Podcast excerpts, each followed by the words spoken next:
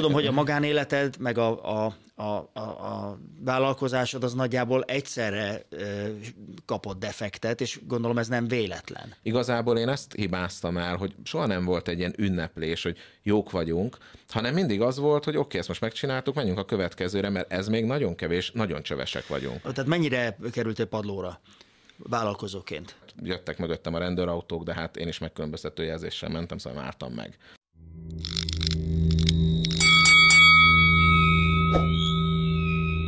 Köszöntök mindenkit, ez a KO-OK, a Business Flow 8 üzleti közösség podcast sorozata. Ebben a sorozatban vállalkozókkal beszélgetek. Minden vállalkozónak volt már kudarca, volt már bukása, volt, aki tönkre is ment. De aki igazán jó, aki igazán kitartó, az újra is tudja építeni saját magát. Vajon egy vállalkozónál hogy lesz a KO-ból OK? Hogy lesz újra sikeres? Mert a legtöbbet a hibáinkból, a kudarcainkból tanulhatunk. A mai vendégem Sipos Zoltán, a Kreatív Kontroll szövegíró és tartalommarketing ügynökség alapítója, ügyvezető igazgatója. Zoli, te azok közé tartozol, akik nagyon fiatalon lettek vállalkozók, ilyen 22-23 évesen. Te miért akartál egyből vállalkozó lenni? Igazából az volt az oka, hogy szerettem volna pénzt keresni, lehetőleg sok pénzt, és nem feltétlenül sok munkával. Tehát még azt is gondoltam, hogy nem szeretném az egész életemet végig dolgozni. Ez a vágy, ez eddig szerintem természetes, és ez a 22-23 éves koromban már az önismeretnek azon a szintjén voltam, hogy az meg már feltűnt, hogy nem vagyok olyan túl okos, vagy olyan sok dologhoz nem értek, akkor inkább így fogalmaznék. Tehát, hogy azért össze kellett ezt a hármas dolgot hozni, hogy legyen pénzem, valami szabadságom legyen mellette, már félretesszük a viccet, valójában az egész erről szól, hogy szabadságot akarsz venni magadnak, annyi időt szánnál erre, hogy legyen mellette életed, a pénz is egy szabadsághoz való eszköz, tehát igazából ez egy szabadságvágy, eddig természetes, és az önismeretből meg rájöttem, hogy valami olyasmit kellene választani, amiben úgy nagyjából tehetségesnek érzem magam, mert talán úgy van ez, hogy ha valamiben jó vagy, abban sikerek érnek, tehát visszajelez a társadalom a barátait, hogy de jó, humoros vagy jó veled beszélgetni, vagy nagyon szépen modellezel, nagyon izgalmas vagy, és akkor mivel sikereket érsz el benne, azt szívesen ismétled meg. És hogy megismétled, egyre jobb vagy benne, tapasztalatot szerzel, és ezen gondolkoztam, hogy azért ilyen fiatalon, hogy már azért megvoltak a magam hülyeségei, meg hibái, hogy tehát mégis valamihez csak kell, hogy értsek, és akkor hát ezeket a dolgokat hoztam össze, és azt vettem észre, hogy ami nekem nagyon jól ment, az az írásbeli kommunikáció. Nagyon szerettem írni gyerekkorom óta, a helyesírást is nagyon szerettem, tehát nem csak magát az önkifejezést, hanem a formáját is, és akkor ezen gondolkodtam, hogy ebből hogy lehetne pénzt keresni. A motiváció meg hát profán, hogyha azt vesszük, de nem tudom mennyire profán egy 20 éves kora elején élő embertől az, hogy önállóan sikereket akarok elérni, a saját lábamra állni, szóval ha meg így fogalmazom meg, akkor azért ez nem is egy profán vágy. Az nem is vetődött föl, hogy alkalmazottként valami nagyobb cégnél majd kinövöd magad, és akkor úgy keresel sok pénzt, meg úgy leszel sikeres? Hát fölmerült az, csak kinek kellettem volna, de most ez is egy zárójel, nem? Dolgoztam én egyébként azelőtt is, nekem a nagystílű karrierem az hotdog futárként indult, vagy pontosabban én a hotdogos kocsikhoz vittem ki az alapanyagot, Rákoskeresztúra ki kellett kimenni, és akkor mondta mindig a főnök, hogy amelyik már kicsit szaglik, ugye azt kell kivinni, mert akkor az még jó, de már el kell használni, és ez már nekem akkor is egy kicsit olyan, hát nem, tehát én úgy éreztem, akkor még nem tudtam persze, hogy honnan jön ez az érzés, de kicsit úgy éreztem, hogy talán nem ez az, amivel én az időmet szeretném tölteni, hogy az enyhén rothadó virslit vigyem ki, amit valószínűleg el fognak adni embereknek, vagy hát tudom, hogy el fogják adni, és ez okozott bennem egy feszültséget, és egy nagyon szép 3 hónapot töltöttünk el ebben a munkakörben, de hát ott ez volt, és akkor az mondjuk nem jól indult, de egyébként én utána is dolgoztam cégeknél, csak hát az az isteni szerencsém volt, hogy mindig speciális volt kicsit a helyzetem, mert amikor mondjuk egy erdélyi cégnél dolgoztam Budapestről, az már egy remote munka, ma már így mondjuk, hogy remote, meg home office, otthon voltam. Tehát már akkor egy ilyen, inkább a keresoptimalizálás oldaláról egy ilyen marketinges kisegítő feladatom volt, aztán dolgoztam, nem tudom, online póker oldalnál, tehát már azt én megtapasztaltam, hogy lehet egyszerre több munkahelyed, lehet távolról dolgozni, kellett tárgyalnom, vagy hát legalábbis megvédenem az álláspontomat, tehát hogy igazából ez is rásegített arra, hogy végülis elgondoltam, hogy miért legyek bejelentve, vagy feketén kifizetve, vagy teljesen mindegy, miért alkalmazotti funkcióba legyek, hogyha igazából amit csinálok, azt egyébként vállalkozások szokták csinálni. Persze akkor még nem volt kata, meg ilyesmi, tehát kellett Kft-t alapítani, szóval nem mondom, hogy kis lépés volt, de akkor annyira természetes, mert fiatalon igazából nincs mit vesztened. Egyrészt nem tudod, milyenek a kudarcok, nem estél pofára. Nincs ott egy család, akit el kell tartanod. Nincs egy életviteled, amit finanszírozni kell, mert akár ha van egy Hubertus péntek estére, akkor el vagy. Tehát, hogy tudod, szóval úgy nagyon nincsenek ezek a dolgok, jó, nyilván albérlet, de hogy azért egész mások az elvárások, mint amikor van családod, meg amikor már van mit vesztened, vagy van reputációd. Talán a startupperek is innen hozzák ezt a bátorságot, hogy ő nem mindig fogja föl, hogy kamuzik, hanem ő inkább úgy érzi, most nem akarok persze mindenkit egy kalap alá venni, de hogy jó, hogy értsük jól, de hogy igazából ők tényleg elhiszik, hogy ezt meg fogják tudni csinálni, és nem merül föl bennük kérdés. De talán ez nem is baj. Tehát, hogyha tudnák, akkor nem fiatalok lennének, meg nem startupperek lennének. Te mennyi idő után jöttél rá, hogy az a sok pénz, az nehezen jön, meg lassan. B, az, hogy nem kell sokat dolgozni, az meg nem igaz, mert nagyon sokat kell dolgozni. Hát hamar. Egyébként a külső szemlélők számára azért minden szebb, mint a valóság egyfelől, másfelől meg túlértékelik a sikereket szerintem, bár gyakran a kudarcokat is, de hogy én mindig azt szoktam erre válaszolni, hogy én 3 hónap után tudtam venni egy PlayStation-t. Ez, illetve talán az első céges bélyegző. Ugye ez a 2 dolog van nekem így az emlékeimben, talán a bélyegző valahol még megvan, ez a kisebb befektetés volt, de hogy alapvetően az egy akkora élmény volt, és már akkor is gondolkoztam, hogy meg szabad-e venni. 120 000 forint volt, sem emlékszem, de hát 2011-12-ről beszélünk. Hát azt így 3 hónap után tudtam venni egy ilyet. Mondom, egyébként meg Párizsi zsömlét ettem, de az meg kit érdekelt.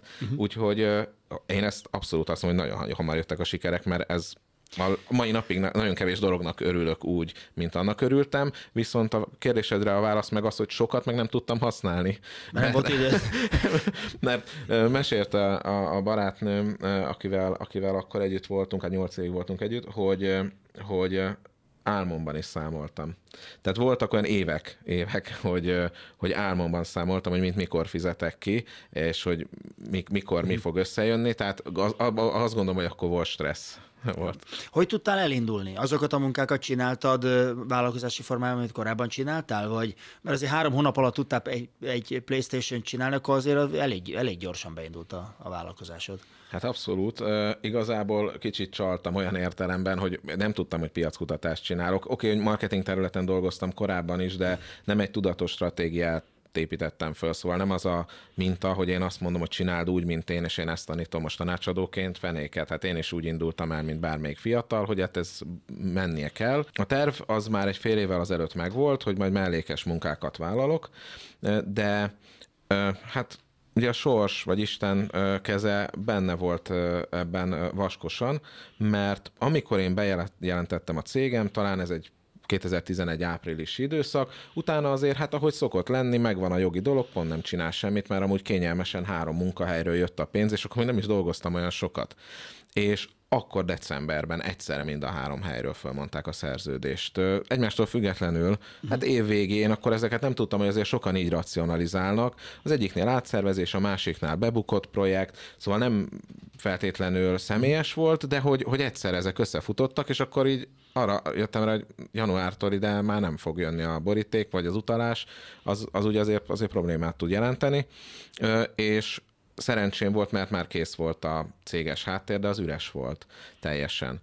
Amit én tettem, hogy abból indultam ki, amihez értettem, a keresoptimalizálással foglalkoztam az egyik cégnél, ezért akkor még működtek magyar nyelvű fórumok, pontosabban egy volt, ahol minden szaki kint volt, és én azon a decemberen ebben a fórumban, ahova korábban én sok értéket vittem, tehát viszonylag magas reputációm volt, mert ott tájékoztattuk egymást meg, tehát én adtam bele a közösségbe, akkor kértem ettől a közösségtől, hogy indítottam egy topikot, hogy nagyon szívesen vállalok szövegírást weboldalakra, hogy a keresőben lévő helyzetét kicsit javítsuk, tehát hogy aki gondolja, azzal kezdjünk el dolgozni. És emiatt már az első perctől voltak megrendelőim, kevés, de ahhoz elég, hogy egyrészt talán már egy hónappal később segítséget vegyek föl. A másik, ami isteni szerencse, azon túl, hogy elvesztettem a munkahelyeimet, az pedig az volt, hogy írtózatos lusta is voltam.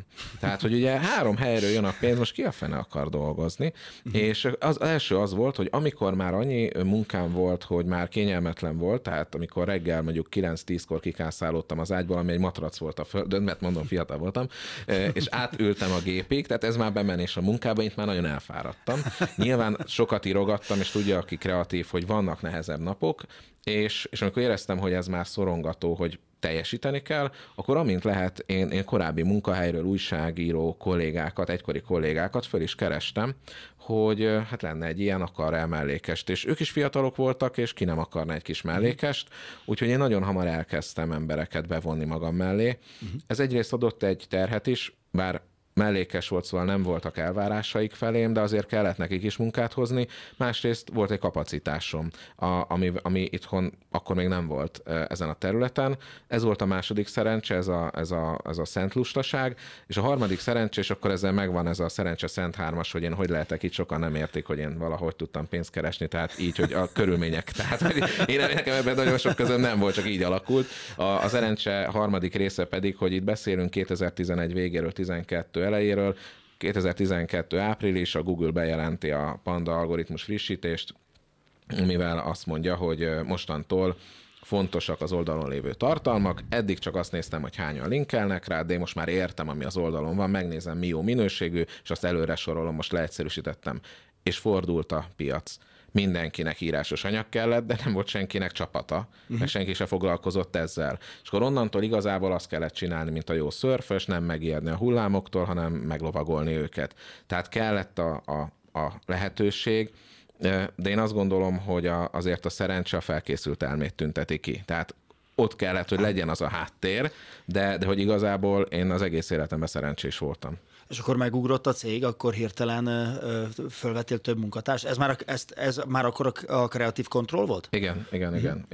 Igen, azonnal elkezdtem ugyanezt a módszert, ami addig működött, hogy személyes networkön keresztül embereket, újságírókat, minimális áttanítással jó weben használható szövegeket tudtak csinálni, sőt, mivel fiatalok voltak, nagy részük vagy online is dolgozott, vagy pedig értette a digitális világ vívmányait, úgyhogy viszonylag hamar át tudtak erre állni, és azért mellékesként meg tudták azt keresni, mint újságíróként. Akkor ezt nem tudtam, hogy ez nem cégépítés, tehát ezek nem folyamatok.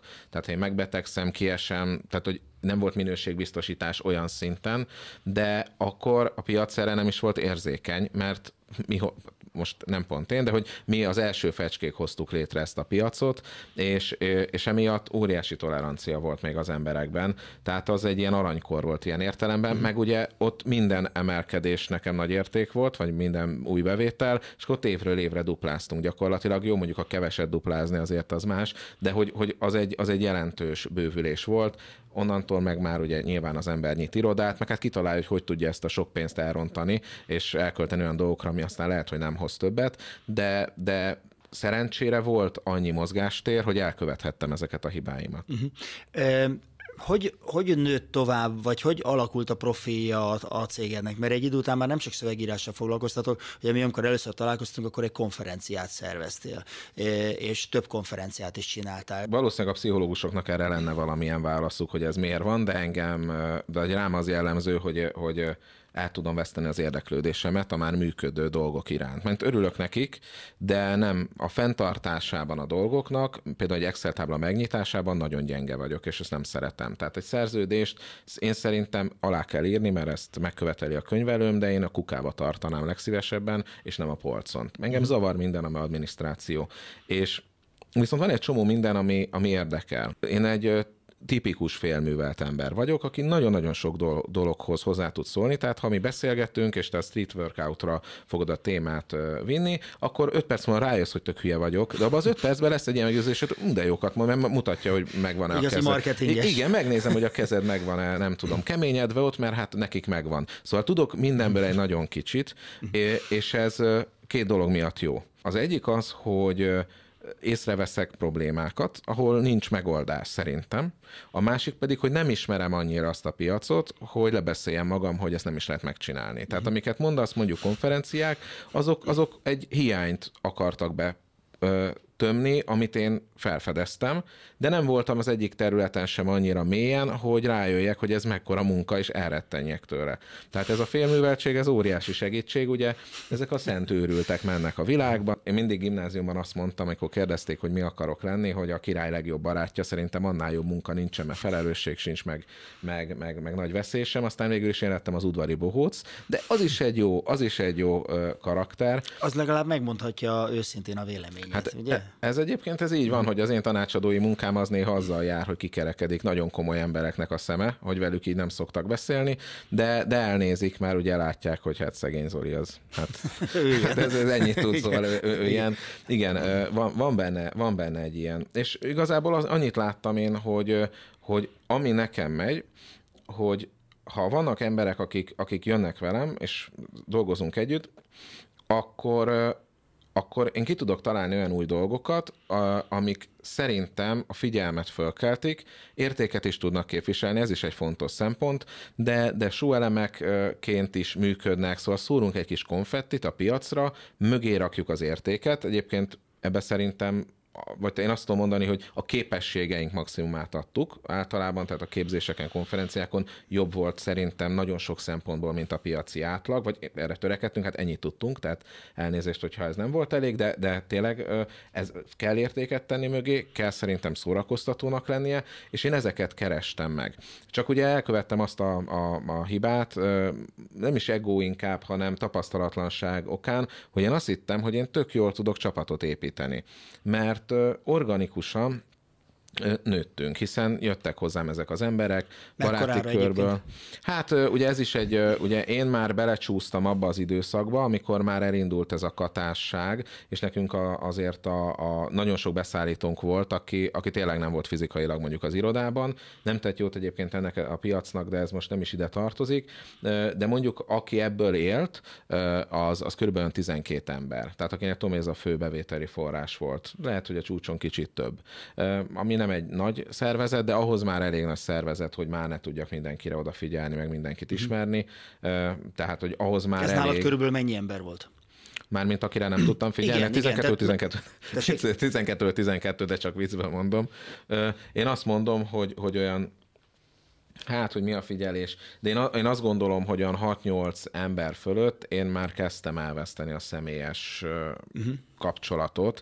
De hát kellett is, mert azért mindenkinek megvolt a maga munkaköre, és egyszerűen nem is tudsz.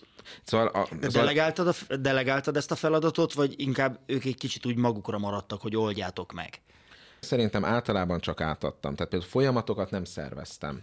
Átadtam egy feladatot, oldják meg, mondtam, hogy kellene szerintem, de nem volt leírt folyamat mögött, és sose tudtam eljutni addig, hogy mert nem érdekelt. De szerintem én ezért vagyok valójában rossz ebben a csapatszervezésben, mert hogy oké, magnetizáltam, és köröm gyűltek emberek, de valójában szerintem ők nem érezték magukat olyan, nem is biztonságban, de hogy nem volt meg az a rendszer, aminek kellett volna lennie. Olyan embert nem találtam, aki ezt ideig óráig persze volt, aki összehozta, tehát azért az igaz, hogy szerencsém volt ezekkel az emberekkel, meg nagyon tehát kaptak egy olyan lehetőséget, hogy valamit építsenek, és az embereknek igazából ez a legfontosabb, és akkor tényleg többet tesznek bele, mint a minimum.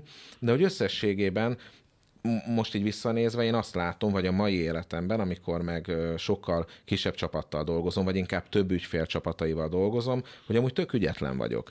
Tehát pont az elmúlt egy hétben tényleg túlzás nélkül 4-5-en ajánlották fel a segítségüket, és azt mondták, hogy még az is mindegy, hogy üzletileg hogyan, csak hadd csináljam, mert mondom az ötleteimet, a projektjeimet, amik állnak vagy lassúak, és akarnak emberek hozzá csatlakozni, mert az érték részét látják, és mindig azt kell válaszolnom, hogy köszönöm, már nyitottam egy Excel táblát, hogy kik mibe segítenének, tehát ez is mutatja, hogy tök hülye vagyok, és nem tudom, hogy kell neki elmondanom, hogy mit szeretnék, hogy hogyan tudnám ezt hatékonyan vinni, tehát csak azt akartam ezzel mondani, hogy annak ellenére, hogy nem vagyok jó vezető, meg nem is vagyok jó üzletember, meg nem is tartottam magam annak soha, de bár mindenki vállalkozónak szokta magát tartani, akinek van egy kis vállalkozása, de nem vagyunk mindazok. Uh-huh. Van egy vállalkozói szemléletem, meg megtanultam dolgokat, szerintem könyvelésből túl sokat is tudok már, mert volt, amikor nagyon sokat kellett ezzel is foglalkoznom, tehát tanulunk dolgokat, vannak vállalkozói készségeink, de ettől nem leszünk jó vállalkozók, és nekem azt megértenem, hogy én nem abban vagyok jó, hogy építsem a saját, nekem nagy ügynökségem lesz, ilyen elképzeléseim is voltak, mondjuk 20 évesen kinek nincs olyan elképzelés, hogy majd nagy dolgot csinál, de időközben rájöttem, hogy nekem erre se vágyam, se képességem, nem is élvezném igazán. Én a király barátja vagyok, én akkor érzem magam jól, hogyha komoly emberek, vezetők tanácsadóként néznek rám, fölhívnak, ha valami van velük, és egy személyes, a baráti túlzás talán, bár van akivel az is, de egy nagyon személyes kapcsolat van, és bíznak bennem, és rám hárulnak feladatok, döntések, tanácsok, de igazából magát a szervezési munkát nem én végzem, és gyakran már az operatív kivitelezés sem. Tehát vannak, akik megcsinálják a munkát, van egy vezető, egy tulajdonos, aki a tetején van, és én valahogy én ő mellette vagyok, és adok. De ezt most mondod. Ezt igen, akkor még nem értetted. Ezt nem értettem. Egyáltalán nem. Én az ügyfelekkel nem tartottam kapcsolatot. Uh-huh. Én derogált. De mert eltorzult a személyiséged? Valamilyen módon a siker, az, hogy nagyon fiatalon sikeres lettél. Nagyon régen eltorzult. De ugye a siker, főleg, hogyha ez nagyon fiatalon jön, akkor hát az enyém a világ, hát én mindent tudok, ezért ez majd menni fog, stb. Nem tudom, hogy ez nálad hogy volt. Hát azt tudom, hogy a magánéleted, meg a vállalkozásod az nagyjából egyszerre kapott defektet, és gondolom ez nem véletlen. Biztos, hogy nem véletlen. Azt nem tudom megmondani, hogy ugye mi lett volna ezek nélkül, hogyha ezeken a sikerek nélkül. Én amúgy ugye azért nem... Jó, persze valószínűleg a személyiségemből adódik, hogy én nem látom ezeket sikernek, és sokan jelezték vissza, hogy de sikeres, meg de jó. Hangos, meg látványos, meg tényleg voltak eredmények, és egy csomó mindenre így büszke is vagyok, de hogy igazából én azért nem éltem meg ezeket sikerként, mert kicsit organikusan következtek abból, a munkabírásból, a célkitűzésekből. Könnyű, persze nem könnyű, de visszanézve mégis logikus, hogyan épülnek a dolgok egymásra a fejemben, mert megcsináltam valamit, lépcsőfokon álltam, de én akkor már láttam, hogy 2-vel följebb, hogy ott mi van, és oda léptem tovább. Én akkor nem álltam megünnepelni. Ez is az egyik tragikuma az életemnek, vagy most ezt nem akarok nagy szavakat használni, de hogy igazából én ezt hibáztam el, hogy soha nem volt egy ilyen ünneplés, hogy jók vagyunk, hanem mindig az volt, hogy oké, ezt most megcsináltuk, menjünk a következőre, mert ez még nagyon kevés, nagyon csövesek vagyunk. Na jó, de ebből nem feltétlen következik az, hogy véget ér egy 8 éves kapcsolatod, és rá pár hétre, vagy egyre, vagy kettőre, vagy nem tudom, a 12 emberedből 7 föláll, és gyakorlatilag cserben hagy, és összedől a világ egy pillanat alatt. Ez miből következett? Hát azt nehéz pontosan megmondani, de ezek össze... Nyilván azokat az embereket is minősíti. Azt én nem tudom megmondani, nekik is megvan a maguk biztos narratívája erről, szóval én ezért erről nem is szoktam beszélni. Jó, de te magad, te magadban mit látsz? Tudok beszélni. Így van. Az a két dolog elválaszthatatlan volt az életemben, a magánélet, meg a vállalkozói élet.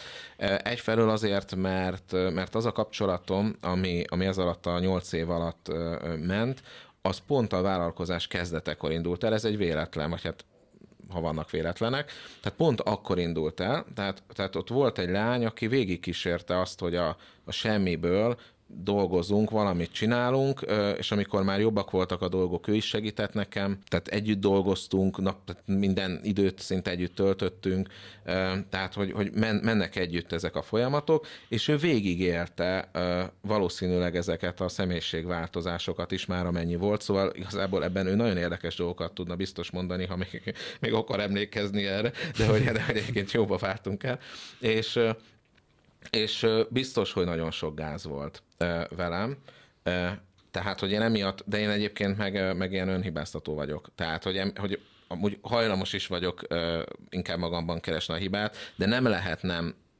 nem magadban keresni a hibát, amikor végül is lezárul egy 8 éves kapcsolat, viszonylag békében, tehát megbeszélitek, utána mi még 1 évig kapcsolatban voltunk, tehát legjobb barátoddá válik az az ember, tehát elmentünk a kedvenc helyünkre ugyanúgy vacsorázni, még befejeztük a sorozatainkat, de már csak testvére vagy barátokként, uh-huh. és ez azért mutatja szerintem a szeretetnek a magas uh-huh. szintjét, vagy remélem, hogy ez azt mutatja, de a szakítás nem egyszerű. És amikor ez megtörtént, akkor én, meg én eleve ilyen, tehát nehezen fejezem ki az érzéseimet, de vannak. Inkább egy pajzsot húzok, de hát akkor kijön. És akkor én még védtelenemnek érzem magam, amikor muszáj, látják rajtam, hogy most én, nekem valami történt, és akkor igen, én a hozzám legközelebb álló kollégámnak jeleztem, hogy most segítségre lesz szükségem, mert pár hónapig nem leszek jól. És hát igen, ilyen egy-két héten belül hát már kész volt a rendszer, új cég, meg ügyfelek egy része meg hát ugye felálltak, több embert felállítottak. Már hogy melyik cég volt? Tehát már volt, én szerintem már volt kész cég, igen, nem lett ilyen hamar, szerintem nem megy végig a cégbíróságon, de mindegy, tehát én azt gondolom, hogy volt már ebben szándék, én nem tettem volna meg így személyesen, tehát az az egy, ami nekem nem fér bele. Igazából nyilván ilyenkor fölteszed a kérdést, hogy miért mondanak rád nemet. Oké, a kapcsolatot is én zártam le, én mondtam ki. Na de hát akkor mondom ki, amikor már látom az elhidegülést a másikon, már elkezdett eltartani az életünk, nem akart velem jönni azon az úton, ahol én voltam, és azért most amellett, hogy igen, mondhatnám, mindenkire mondhatnám, hogy ki mit csinált rosszul, de azt mindenki magával fog elszámolni, vagy számol el. Mindenki magával él együtt. Hát a nekem a legnagyobb ítéletem, hogy én meg magammal éltem együtt.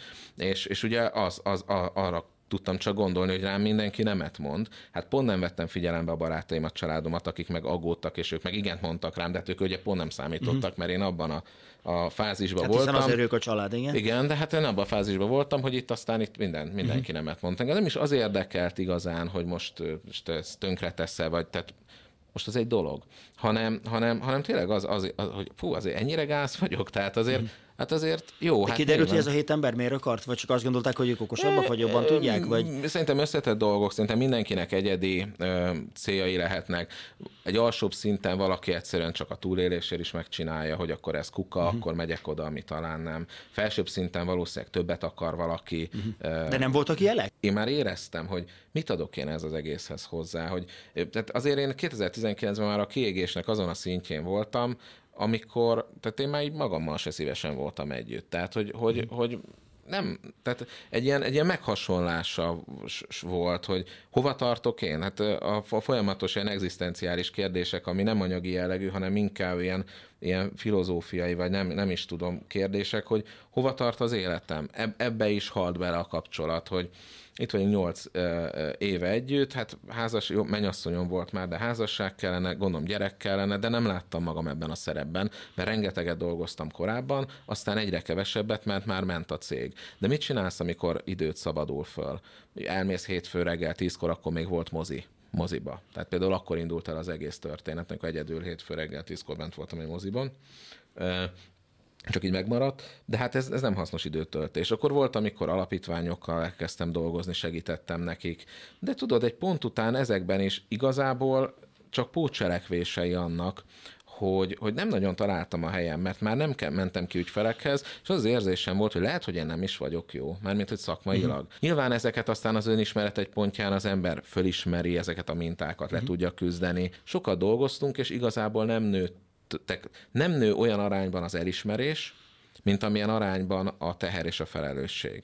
És én ebben látom a fő hibámat, hogy az én kiégésem az nem adott lehetőséget arra, vagy lehetetlenné tette, hogy a csapat kiégését kezeljem. Tehát én ilyen a szeretet oldaláról, amit éreztem irántuk, azt mondanám, hogy ők abból a dologból léptek ki, ami ennyire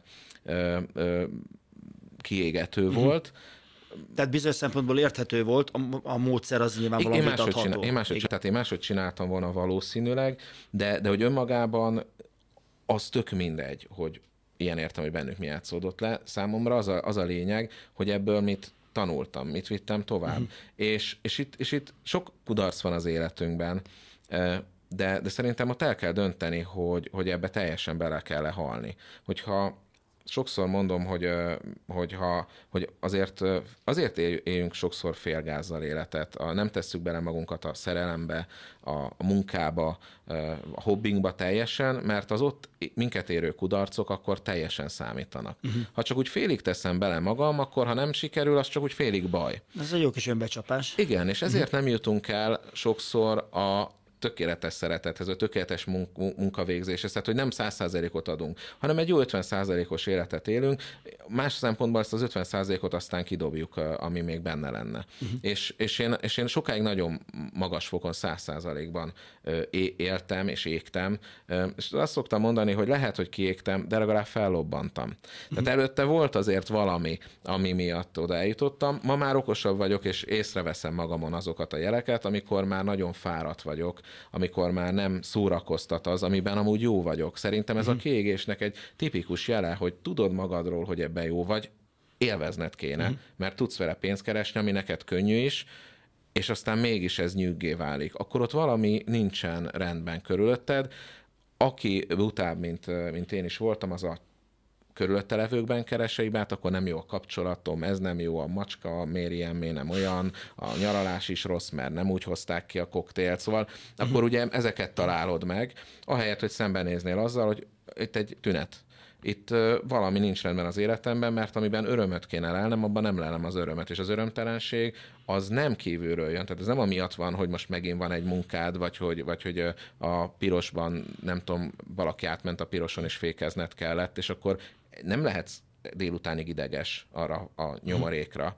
De most vagy az van, hogy megijedsz, fékezel, még mondasz is, hogy csinált, és továbbmész, és elfelejted, vagy délutánig szorongsz azon, hogy ez a hülye hogy mert előtted átmenni, miért nem mentél utána, és verted meg. A kettő között szerintem a különbség az, hogy utóbbi emberben örömtelenség van. Az egyre nagyobbá válik, az kezelni kell. Az, hogy vannak problémák az életemben, tök természetesek. Ez olyan, mint hogy elrepül egy madárraj a házad fölött. De hogyha ők leereszkednek, és az eresz alatt tojásot raknak, az már te felelősséged. És én ezeket a tojás... Nem, hogy én gyakorlatilag ott egy teljes madár kolóniát tartottam az eresz alatt, és aztán meglepődtem, hogy hangosan csivitálnak. Tehát szerintem ez az év, ez a 19-es év, ez nekem erről szól.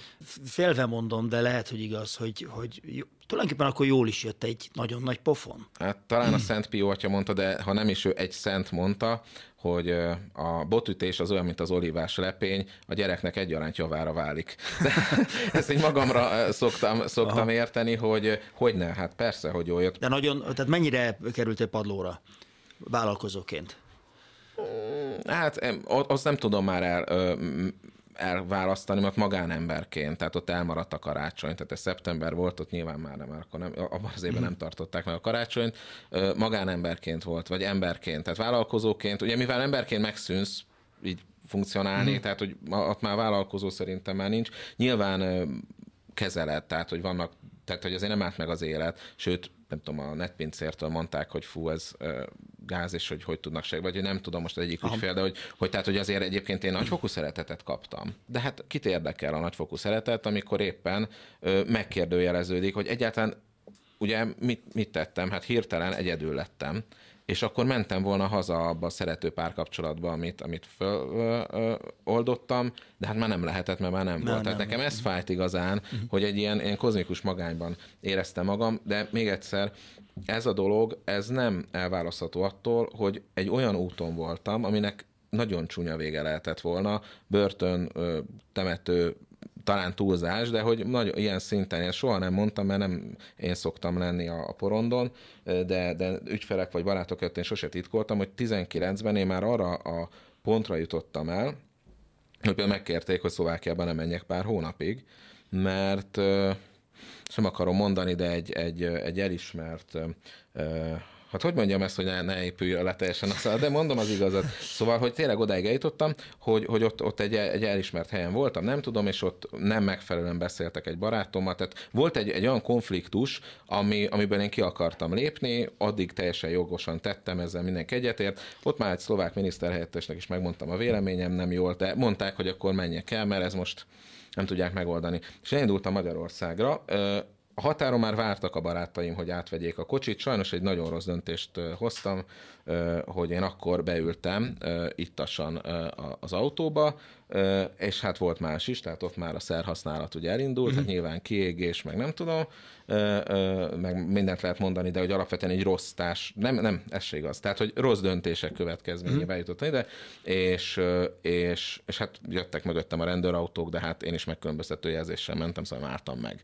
És akkor nagy nehezen elfogtak, ennek aztán nem lett igazi következménye, mert nem lett, de hogy akkor azért annyi lett, hogy akkor mondták, hogy most 9 hónapig ne vezessek ebbe az országba, viszont ezt akkor végignézte az a lány. És szerintem ez talán 19 eleje, én szerintem már akkor helyrehozhatatlanná vált a saját magam megítélése, és ezt mind tegyük abba a kontextusba, hogy én akkor már az lazán megtörténhetett, hogy ezt megcsinálom kedden, de én előző vasárnap szentmisén voltam. Tehát ez totálban rendben van. Tehát, hogy ez így meg tud történni. És hogy ez a fajta fél lábbal a bordélyban, fél lábbal a templomban, ez jól mutat egy regény hasábjain, de ebbe a családtagok, barátok nem tudnak veled tartani, mert ez két ember, két értékrend, az egyiknek is vannak baráti köre, meg a másiknak, ezek nem tudnak kontaminálódni. Tehát aki engem ismert, szeretett, akivel együtt éltem, ő az A értékrend volt, én meg elkezdtem egy olyan szórakozás, olyan életet élni, ami meg B. És ez egy ordító, lehetetlen kapcsolat, hogy ezek együtt tudjanak működni. Úgyhogy ott én már tudtam, hogy nem mehet tovább ez a fajta élményhajszolás, hogy valahol éljek, vagy érezzek valamit, valami legyen valódi. És nyilván azért nagyon sok, tehát 11 és 18 között minden nagyon jó volt, sok munkával, de 19-ben volt egy ilyen megbicsaklás, és emiatt ez valószínűleg a csapatra nem adott hatály. Lehet, hogy mondjuk annyira nem a tiszteletet nem erősítette meg velem szembe, de hogy igazából ezt a részét ők nem feltétlenül látták, de magát azt láthatták, hogy már egy ilyen kiégettségi állapotban vagyok, és emiatt, amit mondtál, hogy lehet, hogy jó volt, ami történt, hát hogyne? Tehát hogyne lehetne jó, hiszen ez nem azt jelenti persze, hogy az eredményetika létezik csak, és hogyha rosszat teszel, és annak az eredménye jó, akkor végül is szent vagy, nem? Én sem mondom azt, hogy tök jó, hogy ezeket így hogy megéltem, és hogy ilyen hülye voltam, de alapvetően én már látom, hogy azt az utat tudnám-e járni, vagy akarom-e járni, belenéztem, és az sok kárt okozott az életemben. És ez egyrészt távol tart tőle, másrészt pedig olvastam egyszer egy történetet egy 56-os srácról, akit bebörtönöztek, halálbüntetéssel fenyegettek, nem tudta, hogy mi lesz vele, fiatal srác, a cellában csak egy angol tankönyv volt, azt olvasgatta, és úgy, ahogy megtanult angolul. De hát rehabilitálták, kiengedték, és mondták neki, hogy akkor menj Isten hírével, akkor most mégse halsz meg, de hát azért ő időt töltött a börtönben, úgy kicsit a magyar viszonyokkal úgy kibékületlenné vált, és ezért elutazott vagy Amerikába, vagy Kanadába letelepedett. És ő írt arról, hogy most már idősebb emberként neki ott lett családja, van feleség és gyerekei. És amikor rájuk néz, akkor azon gondolkozik, hogy akkor 56-ban vele jó vagy rossz dolog történt. Amikor a cellában ült, és azon gondolkozott, hogy ölhetné meg magát. Mert annyira félt attól, hogy kivégzik, meg hogy vége lett az életének. Ő akkor nem látta azt az utat, amit ezután ennek hatására be tud járni. És ma már azt kell mondani, hogy nem biztos, hogy rossz, ami vele történt. Ezt a fajta kontextust nagyon nehéz, ezt csak az idő tudja elhozni nekünk, tehát hogy Szerb Antal mondta, hogy aki él, azzal mindig történhet valami. Tehát, hogy meg kell várni, ezt ki kell várni, de ehhez meg ugye van egy ilyen purgálódó élményed, amikor még szenvedsz, és rossz az egész, de most persze így nagy bölcsességnek, mert aki benne van egy KO helyzetben, annak nehéz azt mondani, hogy azért ebből is kivetsz valamit. Az a kudarc, ha ebből nem tanulsz. Ma meg már én azt gondolom, hogy ez természetes, logikus következménye volt az addigiaknak, és enélkül én soha büdös életben nem változtam volna meg. És akkor milyen lettél? Emberileg is, meg a vállalkozásodat is. Nem biztos, hogy jobb. biztos. Nem biztos, hogy hát jobb. A tekintetben jobb, hogy most már nem üldöz a szlovák rendőrség, meg tehát nincsenek nem ilyen dolgai. Jó, de nem azért, hát nem, nyilvánvalóan. Tehát... Hát nem békébe váltunk el. Úgy szálltam ki az autóba, hogy ez az én országom. Ezt nem szeretik ott ki. Nem, ez buta dolog. Ja, Csacsi Zoli, Csacsi. Mondták Csacsi? Mondta a konzul Zoltán, maga nagyon Csacsi. Nem, tehát... Nyilván nem egy ilyen csúcs helyzetre akarom az egész történetet kivinni, de tényleg az egy mélypont volt, de jól néz neki egy filmen, jó jelenet lenne. De egyébként ami változott az az, hogy ez nem csak alkalmat adott rá, hanem belekényszerített, hogy újra definiáljam magam, meg azt, hogy mit szeretek. Tehát korábban a legnagyobb félelmem az volt, hogy én szakmailag nem vagyok jó, én csak egy lufit fújok, mert egyébként ez volt a feladatom, tehát én tényleg ezt csináltam. Tehát volt egy felépített karakterem, amit hozni kellett, mint egy bohóc. 15 kilóval voltam több, dagadtam, meg a színpadon ugráltam. Most jól leegyszerűsítem, de hogy alapvetően nem éreztem magam jól. Bő ingekbe jártam, utáltam magam, meg úgy az egész nem tehát hogy nem voltam önazonos ezzel az egésszel. És azzal, hogy én szakember akartam volna lenni, emberekkel dolgozni, meg nem előadásokat tartani ugyanarról minden évben. És ez lehetőséget adott arra, hogy akkor egy szezúra nézzük meg, hogy mi történik, és kifejezetten elkezdtem azt, mint régen, akartam írni embereknek, és akkor adjanak érte pénzt. Itt azt gondoltam, hogy én szeretnék dolgozni vezetőkkel, és stratégiai célokat megvalósítani, meg kijelölni utakat, és támogatni őket. És ezt elkezdtem, és nagyon hálás vagyok, hogy nagy bizalmat kaptam a piactól, nyilván, hiszen elismertek, könnyebb volt, és tudatosan elkezdtem ezt építeni, hogy interim marketing vezetőként, tehát hogy egy időre beülök mondjuk egy céghez, és rendbe teszem ezeket a folyamatokat, vagy marketing stratégaként, tanácsadóként megvalósíthatnám ezt, hogy nagyon sokféle ügyfelet ismerjek, sokféle embert, hogy ne unalmas legyen, hogy csak egyféle dolgot csinálok, hanem írtó sokat, és nagy bizalmat kaptam nagyon hamar. Jöttek az eredmények, tehát ott tényleg kellett azért dolgozni, ezt nem adták ingyen utána, hogy igazából egymás után jöttek a megbízások, és most ott tartok, hogy még régen sok-sok 100 cégnek dolgozott a cégem, akiket én nem ismertem jól. És főleg kis vállalkozások. Most én már közepes és nagyobb cégekkel, vezetőkkel dolgozom együtt, tehát hogy egészen más dolgokat ismertem meg a vállalkozói világból, tehát ez egy szintlépés, amit ahogy nem tudtam volna megtenni, mert az akkori struktúránk full alkalmatlan volt arra, hogy ilyen ügyfeleknek valódi értéket vigyünk. Arra meg különösen, hogy én ott legyek, és én beleadjam ezt. Most pedig ez megtörtént, most itt vagyok, és én nem azt mondom, hogy jó az, ami rossz dolog megtörténik az emberrel. A Pilinszky Jánosnak van egy olyan gondolata, bocsánat, hogy mást idézek, de mondtam, hogy félművelt vagyok, hogy ön azért nem szereti a pszichológusokat, mert azt mondják, hogy problémák vannak és megoldások, pedig tragédiák vannak és írgalom. Tehát egy Pilinszky egy hívő emberként azt mondta nekünk, ami nekem mindig itt van a szívemben, hogy vannak helyzetek, amiket nem lehet megoldani. És ez nem egy cégnek persze ott is lehet olyan, hogy tényleg összedől minden körülötted, de most nem az, hogy a cégedben van valami probléma, magánéletedben vannak tragédiáid, amik nincs megoldás. Viszont még ott is van arra lehetőség, hogy ebből sarjadjon valami, aminek jó gyümölcse van. És ezeket visszük magunkkal a negatív dolgokat is, szóval azt meg az egyik popszámban hallottam, hogy ma már minden szívet valaki kirabolt, és ez is igaz, tehát, hogy azért ugorjunk itt Pilinszkytől egészen a modern költészetig, de hogy ez is igaz, hogy ezek természetes dolgok, de van ez nem tudom sajnos elmondani a nevét, mert elfelejtettem, ez a japán művészeti irányzat, amikor elkészíti az edényt, aztán összetöri, és összeragasztja, és akkor van kész az edény, akkor van kész a műalkotás, és így teszik ki a polcra. Azt jelképezendő, hogy ami egyszer eltört, az már soha nem lesz ugyanolyan, mint volt. De ezt teszik ki a polcra, és azt mondja, hogy ez így rendben van. És kicsit úgy érzem, hogy ezt az életet éljük mi is, és hogyha ez a fajta felelősségtudat kialakul az emberben, bennem csak a kényszer hatására alakult ki, de kialakult legalább. Valahonnan a japánok is megtanulták. Tehát igazából én igényt tartok a saját életem mélységeire is, meg a saját kudarcaimra is.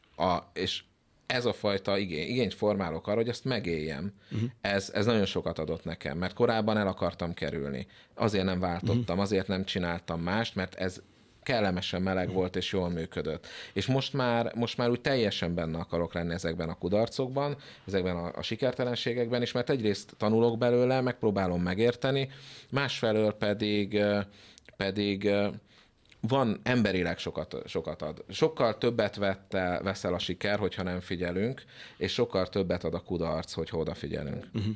Hát ugye ez ha már ugye a távol-keleti kultúránál tartunk, a balinész hinduizmus például azt mondja, hogy sokan mások is, hogy a jó az önmagában nincs. A jó az a rosszhoz képest van, és a rosszal és a jóval együtt kell élni, mert egymást építi és egymást erősíti, pont mint a te történeted. Még azt akartam kérdezni, hogy mert a történetünkhöz az is hozzátartozik, hogy ezután a fejreállás után milyen céget építettél? Most hány embered van például? Hogy kezeled őket? Azért ez egy gyógyulási fázis, tehát ugye nagyon sokáig egy teljes bizalmatlanság volt másokkal szemben, és úgy éreztem, hogy én nem akarok többé más embereket építeni, vagy arra költeni, hogy másokat fölhúzzak, hiszen nyilván a korábbi üzleti modell nálunk arról szólt, hogy mások karakterét is építettük, és hogy ezt már nem akarom, és én nem fogok másnak. Hát tudod, mint amikor az... De akkor teljesen egyedül maradtál? Mert ugye nem, azért annyira nem rossz a helyzet. Igen, persze vannak tisztesség, tehát vagy vannak olyanok, akik másként gondolkodtak ebben a kérdésben, igen, de hogy alapvetően úgy viselkedtem, mint a 15 éves lány, amikor megcsalják, vagy elhagyják, hogy akkor ugye minden férfi egy idióta. Mondjuk ez igaz, csak nem azért, amiért gondolja, de hogy tehát azért megvoltam azért sértődve, vagy sértve, amellett, hogy nyilván nem is éreztem magam feltétlenül jól, hogy igazából azt csináltam először, hogy elkezdtem magamra figyelni, a meglévő ügyfélmunkákat, a megmaradó emberek, meg újakat kerestem hozzá, csinálták. Igazából annyi történt, hogy egy szintről lejjebbről léptek fel emberek, tehát mondjuk tudom, ez mennyi, 3,5 éve lehetett, nem tudom. Tehát van, aki mondjuk 5 éve van, tehát akkor már ott volt 1,5 éve mondjuk nálunk, de csak mondjuk, mint simán tartalmakat írt. És akkor ő följebb lépett egy szintre, és már el tudta kezdeni szervezni a dolgokat, tehát ugye azért teljesen nem esett szét a struktúra,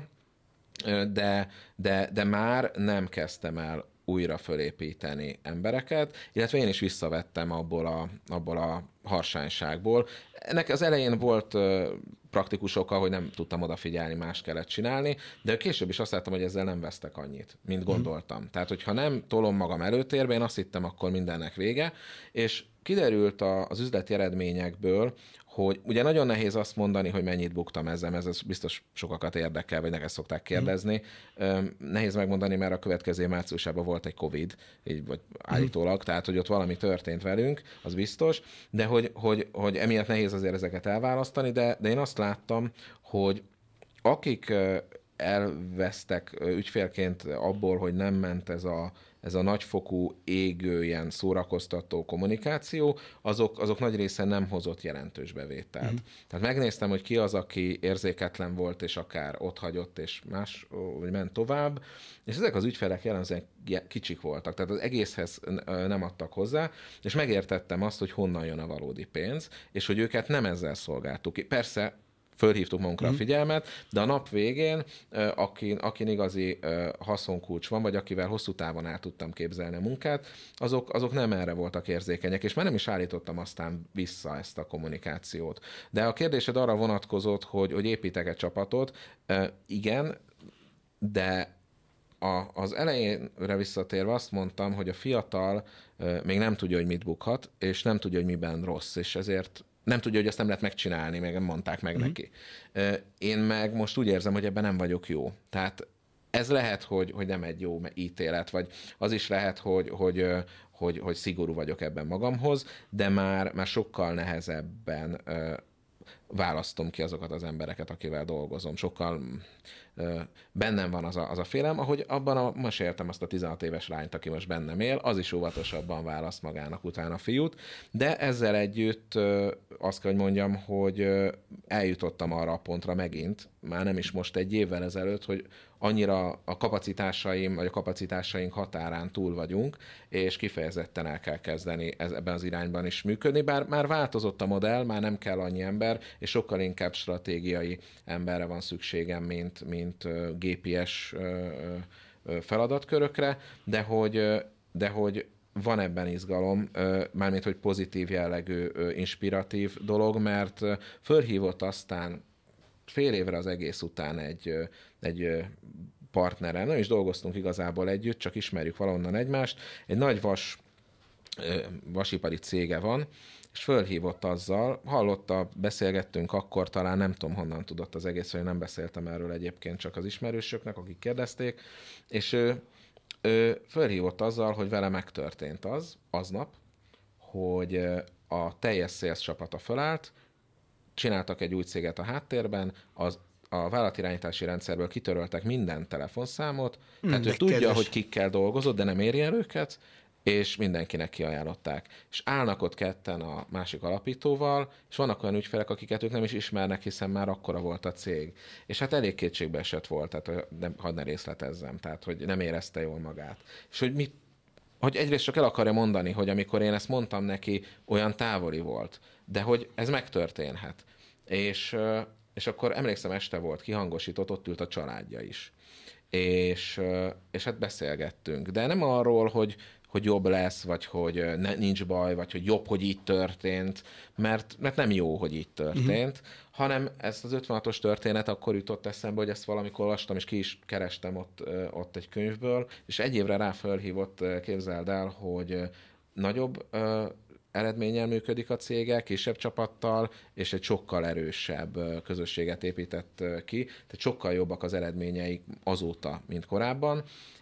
Hát akik pedig elmentek tőle, azok az első éve földbe álltak. Úgyhogy én azt gondolom, hogy ezek azok a minden kudarc, vagy minden KO helyzet az egy lehetőséget ad arra, hogy amit felépítesz, az már azt a lehetőséget, azt a kockázatot is ki tudja a rendszerből venni. Mert igazából jobb emberré válsz minden kudarcod után. Ez volt a KO-OK, a Business Flow 8 üzleti közösség podcast műsora. Remélem, hogy tanulságos volt Zoli története. Ha igen, akkor tartsatok velünk legközelebb is. A Google-ön, az Apple-ön, a Spotify-on és a YouTube-on is megtalálhattok bennünket. Business Flow 8, ahol élmény üzletelni.